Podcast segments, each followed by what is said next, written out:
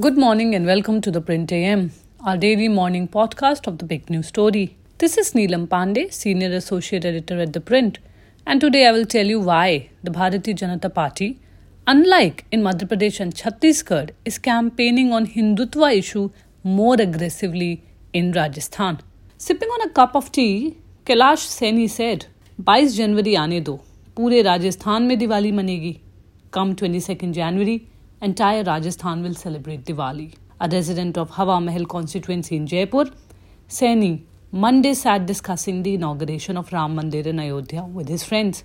A few hours earlier, Uttar Pradesh Chief Minister Yogi Adityanath, while addressing a rally in the neighboring constituency of Amer, had invited all in the audience to attend the Pran Pratishtha ceremony in Ayodhya. On the same day, over 300 km away in Pali, Prime Minister Narendra Modi took on the opposition and accused the Congress of trying to destroy Sanatan Dharma, which is described as a set of duties incumbent upon all Hindus. Any move to eradicate Sanatan Dharma by the opposition bloc India, he said, would lead to a complete annihilation of the culture of Rajasthan.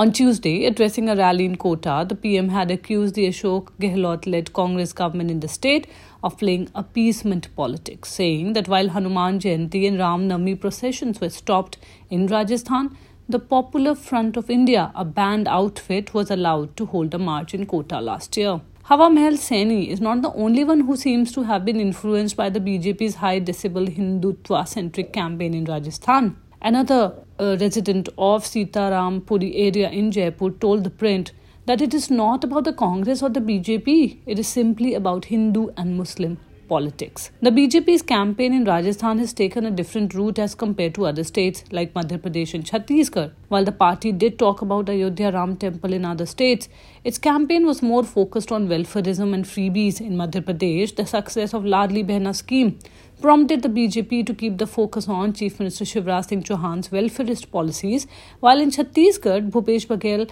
had been actively engaging with Hindu sentiments with a host of schemes and projects, which made the BJP shift its focus to corruption, freebies, and development issues. In Rajasthan, however, the BJP is going ahead full throttle with polarizing narratives. Modi has repeatedly spoken about the murder of Udaipur tailor Kanhaiya Lal Sahu, allegedly hacked to death by two Muslim men last year. According to a BJP functionary, the central leadership had directed party leaders to campaign on the Hindutva issue much more aggressively ahead of the voting. Explaining this, a senior BJP leader said the difference between Madhya Pradesh and Rajasthan is that welfare schemes were the major components of our election campaign there, whereas here we are talking about both in the same vein, Ram or Vikas, progress, saath saath hain the BJP leader said. Meanwhile, to counter the BJP's Hindutva plank, the Gehlot led Congress government has already earmarked rupees 3,000 crore for bovine welfare. At the same time, it has also increased honorarium for priests and shelled out money for temple development. The Congress has tried to keep the focus of the election on issues of development and welfareism. Addressing a public meeting in Sagwara last week, Priyanka Gandhi Vadra had targeted the Modi government and said that it is for the public to decide whether those asking for votes in the name of religion work for the public or not. Congress leaders, including Rahul Gandhi and Priyanka, have been cautioning voters about falling into BJP's trap. Taking a dig at the BJP, Priyanka in the same rally had said that during election these people mislead the people by seeking votes in the name of religion and she asked them not to get misled by them and give full support to the Congress, which she says is moving ahead with the thinking of sure guarantees. The BJP has made a number of saints associated with temple as monasteries its candidates in the assembly election in Rajasthan. The streets of Hawa Mahal constituency, for instance, were covered with posters of Bal Mukundacharya Mahant, a chief priest of Hathoj Dham, whom the party has fielded against Congress's R.R. Tiwari. The seat is currently represented by Rajasthan Minister Mahesh Joshi of the Congress, who was denied a ticket this time.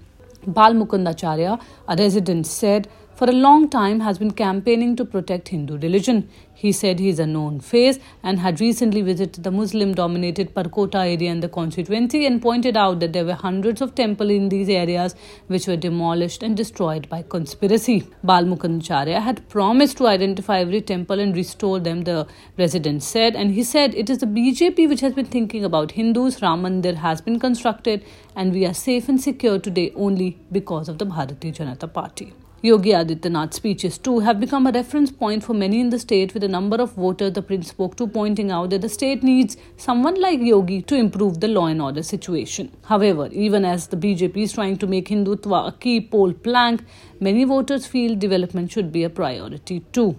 While the BJP central leaders from outside raise the Hindutva issues more fiercely, the local leadership tried to balance it out by raising both the Hindutva factor as well as local issues. In Amer, for instance, former president of Rajasthan BJP, Satish Poonia, while criticizing Congress's alleged appeasement politics, also promised people that once the BJP is voted to power, not only will law and order improve, he also will ensure that new school buildings and a library in the village is constructed. He said Ram and development go hand in hand. That's all I have for you right now. This is Neelam Pandey, Senior Associate Editor at The Print, bringing you this podcast, The Print AM. Do log on every morning at 8 am to listen to the best news analysis from The Print's table. We will be back tomorrow with a new episode.